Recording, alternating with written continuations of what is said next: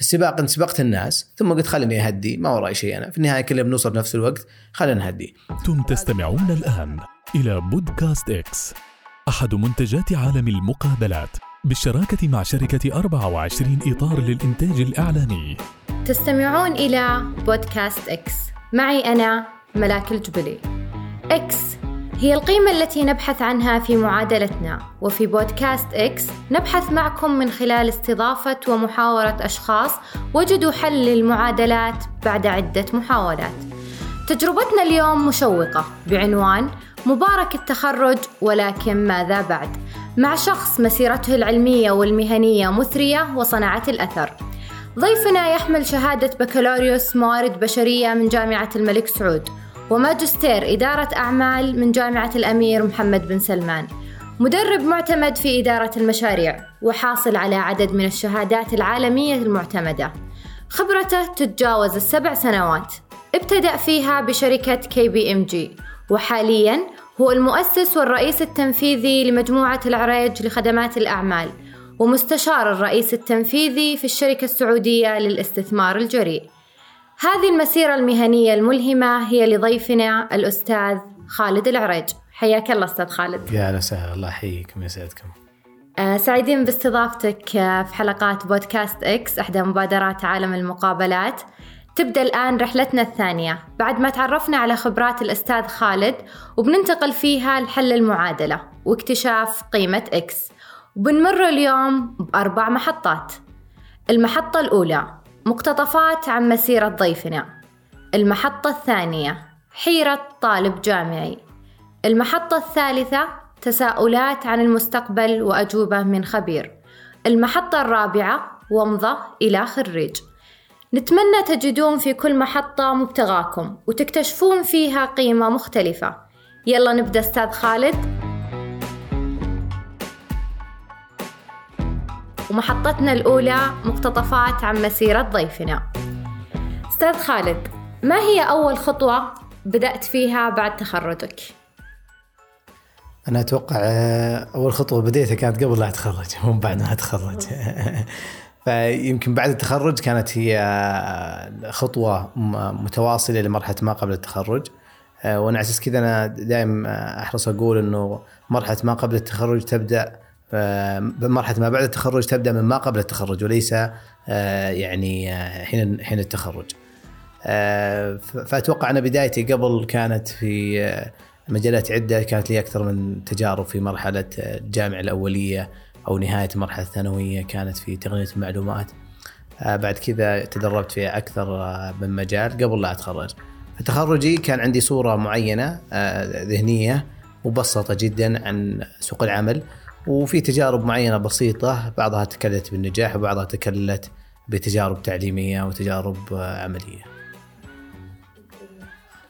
آه، الدراسات العليا غالبا هي أكثر نفع قبل حصول الخبرة أو أنت تشوفها من وجهة نظرك أنها لا فعليا بتكون أكثر نفع بعد ما يحصل الشخص على الخبرة وبحكم خبرتك يعني بما أن التخرج تشوفه يبتدأ أصلا حتى قبل التخرج فيها فهل فعليا أثرت شهادتك الماجستير على مسارك المهني؟ أو إيش وجهة نظرك فيها؟ طبعا اليوم كلية الامير بن سلمان الماجستير فيها شوية مختلف. يعني مسارك المهني معناه إنك تبدأ your own business في آه، وتبدأ عملك الحر آه، في كلية الامير بن سلمان. آه، لأن الكلية تركيز على ريادة الأعمال بشكل كبير. فالسؤال هل والله أثرت؟ نعم أثرت. الآن أنا آه، يعني عندي my own business وعملي الحر. في أكثر من مجال وأكثر من قطاع. لكن بشكل عام ماجستير آه، هي رحلة جميلة آه، بس تختلف من شخص لشخص. ففي بعض الأشخاص يقول لا والله تنفع قبل أو تنفع بعد أو تنفع أنا ما أحب أربطها برقم معين من الاكسبيرينس تجارب الناس تختلف. في ناس جرب ثلاث سنوات عن عشر في ناس جرب آه، سنة عن غيرها. خاصة في ال- في الوضع اللي إحنا اليوم موجودين فيه. في عندنا حجم تغيير كبير بمشاريع كبيرة جدا لا تتكرر. فالرحلة الآن ال- ال- ال- الخبرة اللي موجودة العملية لن تتكرر. فاللي جرب اليوم غير اللي جرب قبل 10 سنوات أو 11 سنة. فأتوقع المعادلة تختلف من شخص لشخص. لكن دائما في في الماجستير هي تعتمد على تجاربك أنت كشخص وكيف تستفيد من تجارب الآخرين آه، من حولك.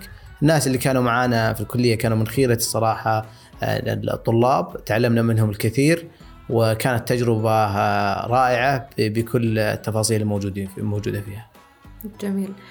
وفعلا المعادلة تختلف من شخص لشخص وممكن حلها فعليا بتختلف في الإجراءات المتبعة حتى نحصل فعليا على قيمة X اللي نبحث فيها آه، بالنسبة للي ذكرت بدء مشروعك الخاص هل هو فعليا كان قبل حصولك على شهادة الماجستير أم فعلا درست الماجستير وأتقنته وعرفت الصنعة بشكل كامل بعدها انتقلت لبناء مشروعك الخاص؟ بدأ مشروعي الخاص من من الجامعة يعني كنت أنا في الجامعة بعدها خلال خلال دراستي بديت بمشروعي النهائي الخاص. يمكن كانت عندي مشاريع سابقة بس ما كانت آه، تجارب جريئة آه، خلينا يعني نصنفها بالشكل هذا. لكن التجربة الجريئة اللي نتكلم عن أو ار نتكلم عن وردية أو أو غيره هذه كانت كلها بعد خلال مرحلة الدراسة. بعد ما بديت في الجامعة. كانت توفر لك البيئة المناسبة أنه فعليا توجد الناس الموجودين حولك في الاستشارات في في الأمور في النصائح بحيث إنك تبدأ عملك الحر. جميل. طيب بالنسبة للنصائح غالبا إيش تعتقد إيش أكثر الأسئلة اللي ممكن تسمعها من حديثي التخرج؟ وإيش ممكن أفضل الأجوبة اللي تراها مناسبة لأسئلتهم وتجيب على تساؤلاتهم بشكل كامل؟ طبعا الأسئلة كثيرة لكن آه، يعني أغلب الأسئلة وش أفضل مسار لي أنا أو وش المهارات اللي لازم أتعلمها قبل لا أتخرج؟ هذا يمكن آه، سؤال جدا كثير يندرج. كيف أستعد المقابله الشخصية؟ هذا سؤال يندرج كثير ويسأل كثيرا. واتوقع كلها إجاباتها يعني مفصلة تختلف من شخص لآخر آه، أو من وضع لآخر بشكل عام. لكن هذه أكثر الأسئلة تقريبا اللي آه، انسال عنها. في مرحلة ما قبلها اللي هي مرحلة اختيار التخصص ممكن في ناس تسأل وش التخصص المناسب لي أو أي شيء. وفي مرحلة ما بعدها مرحلة ما بعدها لما يبدأ مجال معين ويبدأ يسأل هل فعليا المجال هذا مناسب ولا غير مناسب؟ أنا ما ارتحت فيه، أنا ما انبسطت فيه، أو إنه والله هل في مجال آخر ممكن؟ كيف أعرف إنه المجالات الأخرى اللي موجودة؟ طب هل تعتقد بحكم إنه مثلا حاليا الأشخاص يبدأ يدخل في مسار المهني بعدها يعتقد إنه لا المفروض مخطط له من قبل. فهل تعتقد أستاذ خالد بأن الخريج بحاجة إلى برنامج إعداد مهني لمساره الوظيفي قبل الخوض في الوظيفة؟ والله لما نتكلم عن برنامج إعداد آه، مهني آه، هو كلمة فضفاضة بالنسبة للاحتياج. فبرنامج إعداد المهني ممكن يكون ورشة عمل ممكن يكون تجربة عملية ممكن يكون تدريب ممكن اي كان. لكن أنا دائما أقول يعني ما أبغى أكون آه، شخص يلوم القطاعات ويلوم الجهات. أنا بقول آه، أنت كشخص اليوم ابدأ ابدأ تجربتك أنت بنفسك ابدأ الإكس حقك قبل لا تتخرج. يعني لا تنتظر انت ال X حقك تروح تعوض فيه بعدين وتقول لا والله هذا ينفع. ابدأ التعويض من الآن. ابدأ من مرحلة ما قبل. آه، يعني إذا كان أنت تشوف إنه برنامج الإعداد هو تحتاجه اصنعه أنت بنفسك. فحط لك برنامج. وش البرنامج يحتاج؟ خلينا نفرض فعليا في برنامج virtual آه، program أو برنامج تخيلي آه، اسمه برنامج الإعداد الخريجين، البرنامج هذا يحتاج ياخذونه. وموجود هو في أستراليا مثلا بس مو موجود في السعودية. باخذ البرنامج هذا أنا كطالب أقول وش العناصر الموجوده فيه؟ في عناصر كورسات أو دورات تدريبية وفي تجارب آه، عملية. وخلينا نقول فيه مهارات مكتسبة. أنا خلاص اصممها بنفسي أروح أخذ التجربه العلميه اللي أنا احتاجها والتجربه العملية اللي أنا احتاجها مع الجهات اللي أنا احتاجها أروح أخذ لي المهارات اللي أكتسبها اللي أنا أحتاجها وأخذ الكورسات والدورات اللي موجودة خاصة اليوم ما حد عذر. يعني ال platforms الموجودة وال access عليها جدا كبير. يعني هارفرد آه، يعني one click away from you وال MIT كل programs فما عاد أتوقع صار العالم بعيد زي أول. الآن العالم صار أقرب مما كان سابقا. بودكاست X أحد منتجات مبادرة عالم المقابلات. يهدف إلى مشاركة المشاكل والحلول التي تواجه الطالب والباحث عن عمل والمهني أثناء رحلته ومناقشة المشكلة وطرح حلولها من عين خبير مختص. محطتنا الثانية حيرة طالب جامعي. أستاذ خالد لو نرجع الآن خطوتين وراء قبل التخرج وتحديدا عند اختيار جهة التدريب التعاوني وهذه أكثر مرحلة محيرة للطلاب في سنته الأخيرة. كيف يختار الطالب الجهة؟ هل في معايير معينة؟ وكيف أيضا يثبت نفسه ويحصل على مميزات أخرى؟ كالعلاقات مثلا أو فرص عمل بعد التخرج؟ جميل جدا. أتوقع أهم نقطة في مرحلة التدريب أنا أشوف التدريب هو أفضل مراحل العملية اللي اللي يتمناها الشخص بكل صراحة. مرحلة التدريب هي مرحلة اللي تغلط وغلطك مغفور ايا كان. ونجاحك يعني الكل راح يقول ما شاء الله تبارك الله يعطيه العافية متدرب سوى كذا الله يعافيه الصراحه فدائما المرحله التدريبيه اللي ما يستغلها راح يفوت عليه شيء كثير. اختيارها بناء يعتمد على أكثر من معايير لكن أنا أشوف المشرف على التدريب شيء مهم بيئة المكان آه، ورغبة الشخص نفسه. اليوم في التدريب لا أحد يتوقع يعني إنه والله الناس اللي بتشتغل معاها بتجي بتقول لك تعال وش اليوم؟ هذا البرنامج المفصل لك. آه، ممكن في منشآت زي كذا بس تنعد على أصابع. لكن ولا ولا أثبتت نجاحها بالطريقة هذه.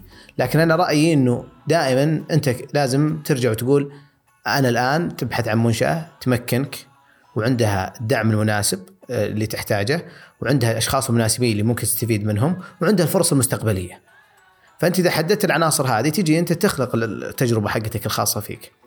الشيء الثاني في نقطة مهمة جدا يعني كثيرين آه، يعني يغفلون عنها. يحاول يطبق آه، نصائح الناس اللي اللي موجودة يعني بعد ما مثلا يجي واحد بعد عشر سنوات يتكلم عن الضغط في العمل يقول لا الضغط ما ينفع. هو فعلا بعد عشر سنوات مشكلة بس بداية الكارير حقك وبداية تجربتك العملية يجي أحد يقول لا والله أنا من ثمان لاربع هذه حياتي. لا لا أنت لا تأخذ نصيحة اللي اللي ذكرها بشكل عام شخص وصل مثلا مرحلة معينة من النجاحات وصل مرحلة وهذه المكافأة حقته مكافأته إنه يبدأ يشتغل ويرجع بأنه سبق الناس يرجع على الخط. فأنت كأنك في سباق في الحياة.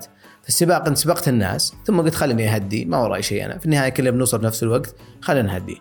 فلازم المعادلات هذه يعني يعرف الواحد ال X حقه وين يعوض فيه. فاليوم عندك معادلة معينة لا تحاول تعوض دائما في X. فأنت ال X حقي غير ال X حق الثاني غير ال X حق الثالث. فأنت اليوم في تجربتك التدريبية لازم تكون شخص مكافح لازم تقدم تنازلات لازم لازم تحاول تتعلم تحرص على التعليم بشكل كبير. يعني يكون الشخص يعني الشيء الداعم لك والمحفز لك هو وش اللي تبي تتعلمه بكرة. واسأل. يعني ترى السؤال مقبول من من متدرب بشكل كبير على أي سؤال. لو كان السؤال غير مقبول من الآخرين لو كان سؤال لا أحد يقول والله السؤال هذا لا أحس إنه أو أدري لا لا لا. المتدرب يسأل أي سؤال مرحب فيه جدا وبالعكس ينبسط الشخص يحس إنه قاعد يقدم شيء مفيد. وهذه كمان حاجة مهمة إنه ترى آه، أثر المتدرب على الأشخاص أنا من وجهة نظري الشخصية أعظم من أثر الشخص على المتدرب. لأنه اليوم لما يجيك أحد متدرب اليوم موجود وتدرب معاك فجأة بعد كم سنة تشوفه ناجح في مسار معين. أنت تحس بالانتماء تحس بالفخر إن هذا الشخص كنت جزء من قصة نجاحه. هذا هذا شيء مهم جدا يعني لا يعني يغفلون عنه المدربين، الشيء الثاني أنت اليوم تلقاك تحتقر معلومات معينة موجودة. أنا ك ك كمثلا مرسل المعلومة تقول والله لا هالمعلومة صارت لا معروفة يعني متكررة. لكن لما يجي أحد يسألك عنها تقول لا والله فعلا. فالواحد لما يكثر العلم عنده يبدأ الأشياء اللي كانت قديمة سابقا يبدأ يقول والله أنا ما يعني ما أحتاجها. خلاص أحس إنها اوت ديتد لا outdated بالنسبة لك بس outdated ما هو بالنسبة للآخرين غالبا. جميل. أعتقد فعلا مهم أنه الشخص ما يقارن نفسه بمواسم حصاد غيره وبما أن الأغلاط مغفورة مثل ما ذكرت في مرحلة التدريب وفعليا أثر الشخص فيها يعتبر أكثر حتى من أثر الأشخاص عليه في هذه المرحلة. فهل تعتقد أن جهة التدريب ممكن تأثر بشكل مستقبلي على التوظيف في أي جهة؟ إي نعم أتوقع تجربة المتدرب في جهة التدريب تؤثر بشكل كبير. يعني آه، هذا هذا شيء مهم. يعني الناس اللي تقول والله لا بروح بشتغل مع مكان X ولا Y خلينا نقول مكان ال X هذا اللي أنت راح تشتغل معاه آه، هو حتى لو كان أفضل مكان في العالم وش اللي بيصير معك؟ هو راح يعطيك فرصة إنك تدخل مقابلة معينة. لكن دخولك المقابلة يعني إنك راح تستمر في هذا الشيء. يعني ممكن تجربتك معاهم في المكان هذا يخلي الناس تقول أوه هذا الحين اللي أشتغل مع أفضل شركة في ال e-commerce ولا أفضل شركة في ال technology ولا أفضل شركة هذا بالعكس يعني ممكن يعني بعض الأحيان يرفع ال expectation على على الناس. لكن أنا أقول اليوم أكيد إنك لما تروح شركة أكبر بس لازم تتأكد إن الشركة هذه راح تمكنك وراح تعطيك الفرصة المناسبة وراح تعطيك التعليم المناسب وراح يكون عندك مشرف كويس مثلا. إذا اجتمعت كلها هذا جميل جدا. فأنت اليوم حققت الأشياء الرئيسية وحققت الأشياء الإضافية اللي هي وجودك مع شركه كبرى لكن خلينا نفرض والله أكيد انه الشركات يعني أفضل الشركات في العالم ما راح يكون عندها مساحة للجميع. فاليوم خلينا نفرض أنت انت بجزء من الجميع اللي اللي حصل فرصته وإنه يحصل كل الأشياء وكل المتطلبات اللي يبغاها. إذا أنت في في الضفة الأخرى لا زال أمامك فرصة ذهبية إنك فعليا تتعلم الممارسات اللي يمكن ما تتعلمها يعني الشركات الكبرى الناضجه تماما مرحله ما قبل النضج ما راح تشوفها. لانها هي نضجت وخلصت يقول لك هذا هو. هذا قدامك تبي تاكل هذا قدامك رز يلا كل. طيب شلون سويته وشلون؟ ما شوف الحين ويبدأ النقاش على وشو؟ كيف تحط البهارات فوق الرز؟ كيف أصلا تقدمه زي الناس؟ كيف إنك والله لا والله تحط الكشنة؟ ايا كان. لكن انت لما تروح الأخرى لا يبدأ يعلمك شلون توزن الرز في الطبخ شلون تسوي كذا وشلون تفعل ايا كان يمكن مثال بس بسيط يعني على على تجارب الناس المختلفة ايا كانت. طب هل تعتقد أن الأفضل يعني بحكم الحين اختلاف التجربة ما بين الجهات العالمية الناضجة أو حتى الجهات يعني لسه نسميها startup هل الأفضل حديث التخرج يبدأ ينضم في مرحلة التدريب التعاوني لجهة غير ناضجة أو startup أو الأفضل إنه يبدأ ينطلق من آه، شركات عالمية ويكتسب فيها مهارات وكفاءات أعلى. زي ما قلت لك أنا أتوقع إنه إذا حصل الثنتين بيروح العالمية. إذا لقى عالمية وتمكنه إذا عالمية في مرحلة النضوج ما بعد نضجت وراح تعطيه الأشياء الإضافية للمشرف الكويس وتمكينه من المبادرات الموجودة عنده والتعليم المناسب. بقول روح شركه عالمية. بس إذا والله راح شركه عالمية بس عشان الاسم وما راح يتعلم حاجة. هنا المشكلة. أنا أنا هذه مشكلتي التحدي الحقيقي إنه حتى لو رحت شركه عالمية أتمنى من الجميع إنه لا راح هناك يحرص على إنه يخلق تجربة فريدة له. لما يطلع من هناك يقول إيه أنا تعلمت من الشركة هذه أفضل أشياء واحد اثنين ثلاثة أربعة. ما ما يكون والله يقول ما يكون يعني يجي يقول والله أنا ترى تدربت في الجهة الفلانية. نقطة. لا لا. أبغى يقول تدربت في الجهه الفلانيه وسويت واحد اثنين ثلاثة أربعة خمسة. فاذا إذا كمل واحد اثنين ثلاثة أربعة خمسة وصار شركة عالمية جميل جدا. بس لا يخلي اختيار الشركة العالمية يغفلها عن التفاصيل الإضافية. يعني على سبيل المثال يعني آه، قابلت أنا مثلا آه، أحد الأشخاص. يعني من شركة من أكبر شركة من يعني أقدر أقول أكبر خمس شركات عشر شركات في العالم في العالم كله. آه تدرب شهرين كل تدريبه تماما. تماما كان على وورد يصدر خطابات وينشئ خطابات ويعدل خطابات. التخصص الشخص هذا كان اقتصاد ولا قرأ أي شيء عن اقتصاد ولا تعلم ولا حاجة عن اقتصاد. فنقطتي اليوم لما حتى يجي أحد يجلس معي يقول له وش تدربت في الاقتصاد وش تعلمت في الاقتصاد فهو وصل مرحلة يقول أبغى أشيل التجربة التدريبية حقتي لهالدرجة فهذا هذا هذا الفخر اللي أنا ما أبغى أحد يقع فيه. إذا أنت بتروح لأي جهة لازم تتأكد إنها إن تجربتك أنت لما تكون داخل غير لما تكون طالع أو غير لما تكون تنتهي تجربتك التدريبية. هذا أهم نقطة إنه الشخص ال X لما يدخل مو بنفس ال X ترى ما ينتهي X.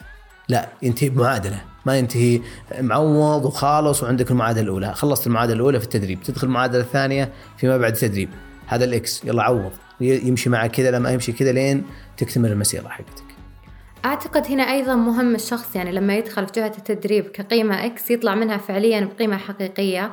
فممكن هذه المرحلة فعليا كل شخص حديث تخرج أو في مرحلة التدريب التعاوني يبدأ يبحث فعليا عن الجهة آه، يبحث عن أشخاص سبق لهم التدريب في هذه الجهة حتى يعرف بالضبط هل فعليا بتضيف له القيمة اللي يبحث عنها أو لا. بودكاست إكس ابتدئ مشوارك. محطتنا الثالثة تساؤلات عن المستقبل وأجوبة من خبير أستاذ خالد ما هي المهارات التي تعتقد بأنها مطلوبة من الخريج ومهم أن يكتسبها ويطورها وأيضا كيف يطورها جميل أتوقع أهم مهارة وهي متطلب للمهارات بالنسبة لي اللي هي الرغبة في التعلم. الرغبة في التعلم ترى هذا شيء مهم جدا. الشخص لازم يكون عنده رغبة شخصية قبل رغبة قبل رغبة العمل نفسه. فالرغبة في التعلم هو اللي تخلي الأشخاص يروح يسأل أو تخلي الاشخاص تروح تبحث أو تقرأ أو تستمع آه، أو تنصت أو ايا كان. فالرغبة في التعلم هي المتطلب الرئيسي لأي مهارة آه، من وجهة نظري الشخصيه.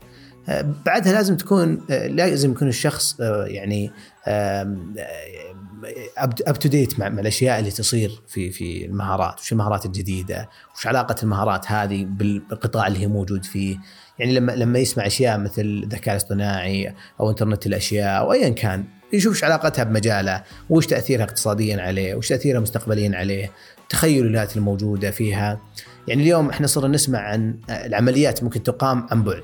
عمليات عن طريق ال virtual reality ممكن تصير في أشياء كثيرة فصناع فيها منهم اللي يتعلمون المهارة المهارة هذه مهارة وش اللي تخليه يبحث ويعرف عن المواضيع هذه هي مهارة الرغبه في التعلم ثلاثة لازم في كل مجال معين في مهارات core أساسية ما حد يناقش فيها لا أحد يقول والله أنا في آه، مثلا تخصصي مالية ولا محاسب ما أحب ال Excel. لازم تتعلم. ال Excel تكون خبير في ال Excel. ما في نقاش في هالموضوع. لا أحد يقول أنا في ال IT ولا أحب البرمجة ولا ما أحب آه، هذا نفس الحكاية. فكل مجال ولا مثلا ما. أنا في ال HR ولا في ال marketing ولا في هذا ولا ولا أحب أتكلم مع الناس ولا ما أحب أتواصل معاهم ولا ما أحب أنا أصمم أو ما أحب ايا كان. فهذه كلها كل قطاع موجود وكل تخصص موجود له أشياء أساسية.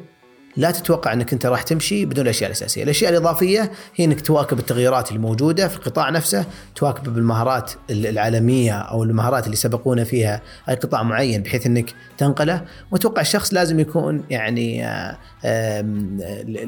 اليوم آه، يعني يتعلم في المراحل هذه، في مراحل سواء ما قبل التخرج أو ما بعد التخرج.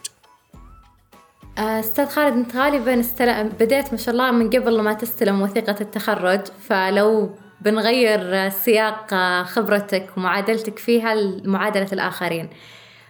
فالأشخاص اللي استلموا وثيقته الآن بإيش يبدأ؟ اللي يستلم وثيقته اليوم أتوقع لازم يعرف وين هو موجود اليوم. وترى هذا شيء مهم جدا. يقول إذا بغيت تنطلق لازم تعرف أنت وين واقف عليه. اللي بيقفز من حاجة أو بيروح لأي مكان أو شيء لازم يعرف وين موجود هو فيه. أنت الآن حتى لو تطلع لأي مشوار تفتح Google Map اول أول شيء Google Map وش يقول لك؟ وين أنت موجود؟ عشان أحسب لك المسافة أحسب لك الزحمة أحسب لك أي شيء. إحنا مشكلتنا ممكن بعض الأحيان نعرف ال- ال- الجهة أو الوجهة نفسها بس ما نعرف وين إحنا موجودين. فنظن إنه لا المكان بعيد ثلاث دقائق وأنا واصل. والآخر يقول لا لا المكان جدا قريب جدا. فلازم تعرف أنت وين موجود اليوم. هذا شيء مهم جدا موجود من موجود من ناحية مهارات من ناحية علمية من ناحية تعليمية من ناحية نجاحات من ناحية كل الأشياء هذه. فأنت لازم تكمل المعادلة حقتك. اولا إذا أنت استلمت الوثيقة أنت وين موجود اليوم؟ قبل لا تحدد وين أنت بتروح. أنا بطلع الجهة الفلانية أو بروح المكان الفلاني أو ايا كان. ثم تبدأ تشتغل على تطوير نفسك في الوصول إلى الجهة نفسها أو وصول المستهدف حقك ايا كان. بس المشكلة اللي موجودة إنك أنت اليوم تظن إنك حاجة وأنت يا إنك تت- تستقل من قدراتك أو ترفع من قدراتك فتنصدم بعدين آه، بالواقع. الشيء الثاني ال- اليوم أنت استلمت الوثيقة أسأل الناس اللي تدربت معاهم، أسأل الناس اللي توظفت اللي, تدرست معاهم، الناس اللي تعرفهم عن الأشياء اللي, اللي تعني لك أنت، ما هي وش, وش, وش تشوف الأشياء المميزة فينك على مستوى المهارات، وش الأشياء اللي مميزة فيني غير مميزة فيني، وش الأشياء اللي يحتاج آه، أوثقها، واللي لازم يعرفها الشخص إنه التخرج هي بداية الرحلة ما هي بنهايه الرحلة.